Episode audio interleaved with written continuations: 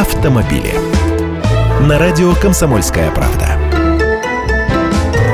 Здравствуйте, я Андрей Гречаник. Автостраховщики опять плачутся, выплаты по ОСАГО у них растут. Российский союз автостраховщиков подготовил предварительные сведения по обязательному страхованию гражданской ответственности владельцев транспортных средств по итогам прошлого 2014 года.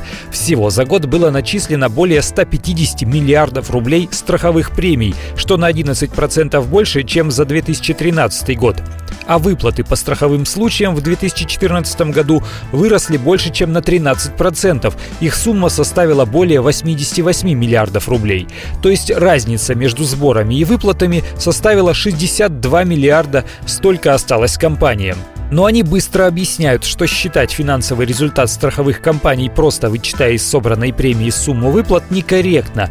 Говорят про какие-то резервы, компенсационные фонды. В итоге президент РСА Игорь Юргенс назвал ситуацию критической. По его словам, рынок автострахования переживает серьезный кризис. Из-за экономических реалий фактически сошел на нет эффект от повышения тарифов, а лимиты в ОСАГО расширены почти в три раза, что приведет в скором времени к существенному увеличению увеличению средней выплаты. Еще до увеличения лимитов ОСАГО находилась в кризисной ситуации. Убыточность во многих регионах зашкаливала за 100%, что привело к уходу значительного числа страховщиков с этого рынка. За время действия системы ОСАГО число игроков сократилось примерно вдвое, с 200 до сотни страховых компаний. В общем, логика их понятна. Им нужно дальше повышать тарифы ОСАГО.